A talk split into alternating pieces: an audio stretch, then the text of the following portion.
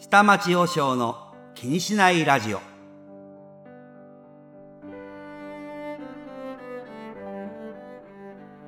こんにちは。真言宗仏壇派もっとい不動三つ院という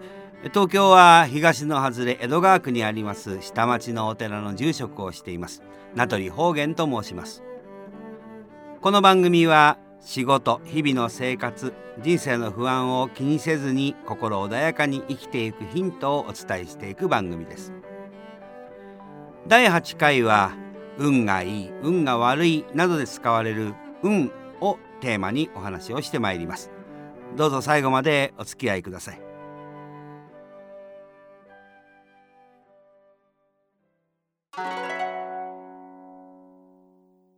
私はここ10年ほど自己啓発系と言われているジャンルの本をたくさん書かせていただいているんですがそんな読者の中に熱っぽく私にこう語りかける方がいらっしゃいます。私が名取さんの本と出会ったのは必然ですという、えー、そんな熱い語り口。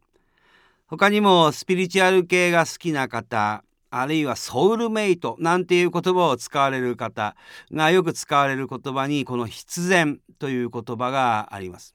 あなたと出会ったのは必然だ。この災難に出会ったのも必然だという言い方でございます。私は非常にこの、えー、必然だという言葉にを使う人に危うさを感じておりまして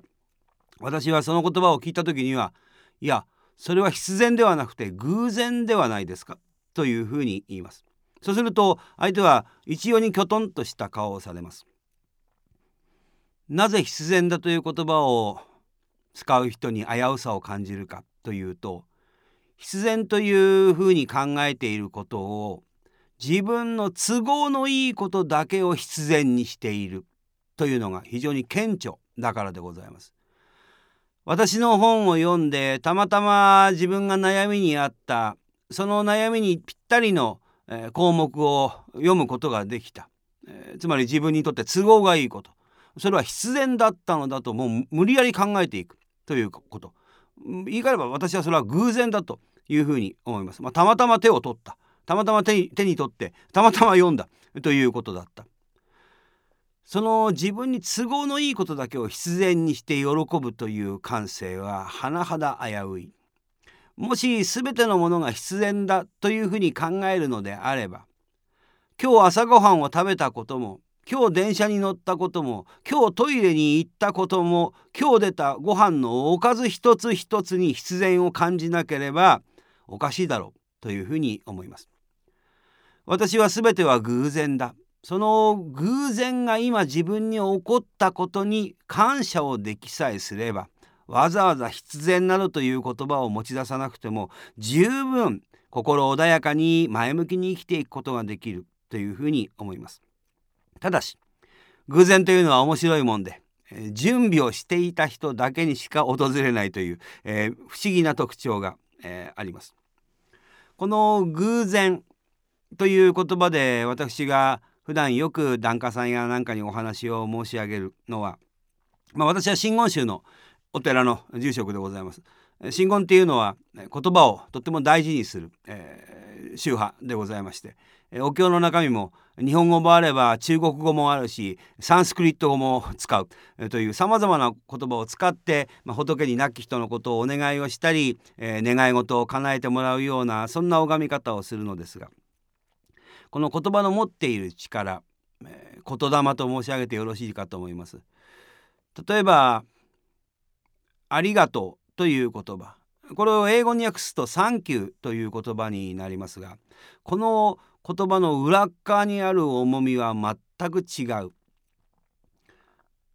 サンキューっていうのは文字通りあなたに感謝するという意味ですが日本語のありがとうという言葉には感謝という言葉は少なくとも入っていません。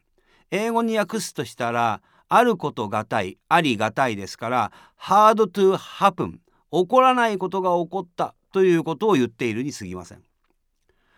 家族でご飯を食べている。子供がお母さんに「お母さんちょっとお醤油取って」という「はいよ」ってお醤油が回ってくる。本当なら自分が立ってお醤油取ってくりゃいいんです。そんな何百メーターも長いテーブルの端っこに乗っかってるわけじゃありませんから。それを自分で立てば取れるのにお母さんお醤油取ってって言うとお醤油がポンって回ってくる普通ならありえないことが起こっているそれを称して感謝の言葉としてありがとうという言い方をしているということです。まあ、残念ながらサンキューという言葉には、えー、その重みはないというふうに思います。あることがたいまさにこれが偶然ということ。日本人はその意味では偶然を偶然として感謝をしていく感性というのはもともとすでに持っているんだろうというふうに私は思っています。時に運というその言葉何か悪いことが起こった時に、まあ、自分を納得させるための言葉として使う場合があります。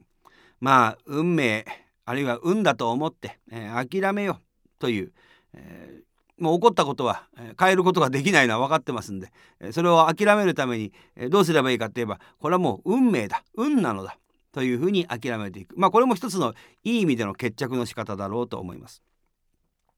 ちなみにこの諦めるという言葉実は仏教語としては非常に大切な意味でございまして、物事をつまびらかに観察をして真実の姿を見抜くという意味がこの諦めるという漢字そのものでございます。そして日本語ではこの諦めるという言葉は明らめる、えー、明るくなるという意味ですね、えー、この言葉と語源が一緒でございますこれも実に示唆に富んだ話で何かを諦めるためには物事の真相を明らかにしないと諦めることはできないということでございます。諦めが悪いって言いますが諦めが悪い人っていうのは物事の真相を明らかにしていないということです。もう彼女は僕のことを好きではなくなったのだということを明らかにしないと彼女のことを諦めることができません。え諦めるっていうのは実にあの意味の深い言葉でございます皆さんがこれから人生の中で何度か諦めざるを得ない時があるでしょうけど諦めきれないっていう時はそうか物事の真相をまだ明らかにしていないから諦めることができないのだ。というふうにちょっと、えー、まあ、振り返るというか一歩立ち止まってみると、えー、物事の真相が見えてきてよしじゃあもう諦めよというふうに心が穏やかに決着することは間違いありません。起こったことは変更できない。その起こったことは変更できないんですがね起こったことをどう感じるかっていうのは変更が後から可能というふうに私は考えています運が良かった運が悪かったと言って決着するのではなくてその時に運が悪かったことが起きた時に感じたこと嫌だったとか辛いとかつまんなかったとかっていうことを後からどう感じるかは変えることが可能ということです。あのことが起こったおかげでけど今があるからなというふうに感じ方を変えるあのおかげだというふうに感じることで、えー、心が、えー、大きく前へ進むことができます。下町和尚の気にしないラジオポッドキャスト版はここまで。続きは audiobook.jp の聞き放題プランで配信中です。それではまた次回。今日も心穏やかにお過ごしください。